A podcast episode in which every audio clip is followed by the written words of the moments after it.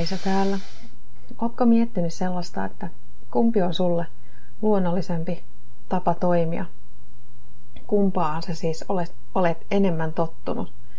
Siihen, että tot, muistat pysähtyä välillä tunnustelemaan, että minkälainen olo on, ajattelemaan omaa itseä ja keskittymään siihen nyt hetkeen, siihen mikä on nyt ja minkälaista on nyt. Vai se, että suunnittelet päivät niin täyteen, ettei sinne jää aikaa miettiä mitään muuta kuin sitä, mitä seuraavaksi pitää tehdä. Mä kysyn tätä siksi, koska nykyisessä kulttuurissa tunnutaan vaativan sitä, että on koko ajan paljon tekemistä, että on koko ajan joku paikka, mihin mennä. Eikä arvosteta, ainakaan jos työelämää ajattelee tai opiskelua, niin sitä pysähtymistä ja itsensä kuuntelemista. Ja jos ajattelee, että on paljon tekemistä, monilla ihmisillä on työ, perhe, opiskelu ja siihen päälle sitten vielä terveyteen liittyvät asiat, joku liikuntaharrastus, niin sitten sitä aikaa, minkä käyttää omaa itseensä varten, usein se on joku kulttuuriin tai liikuntaan liittyvä asia, kutsutaan omaksi ajaksi, jolloin on mahdollista keskittyä siihen omaan itseen. Mutta joskus käy niin, että se oma aikakin on suorittamista. Yritetään saavuttaa jotain tiettyä asiaa, lihaskuntoa tai mitä se sitten ikinä onkaan, tietyn matkan pääsemistä tietyssä ajassa jalkojen päällä, jos ajattelee juoksemista.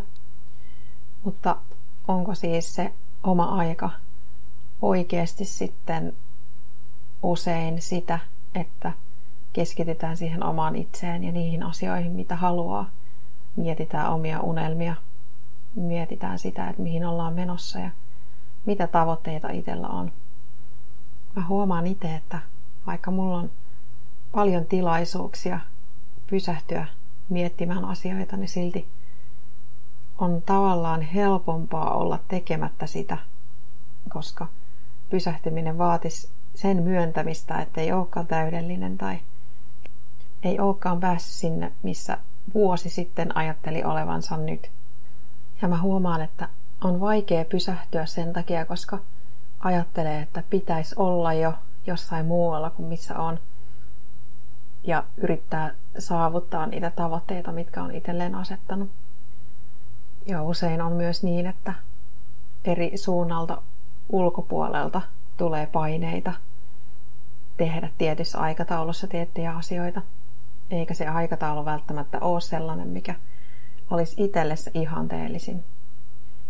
Ja silloin, jos on koko ajan enemmän tekemistä kuin mitään aikaa, niin on entistä vaikeampi pysähtyä miettimään sitä, että mihin suuntaan oikeasti on menossa ja mikä on se tärkein asia, mitä just nyt pitäisi tehdä.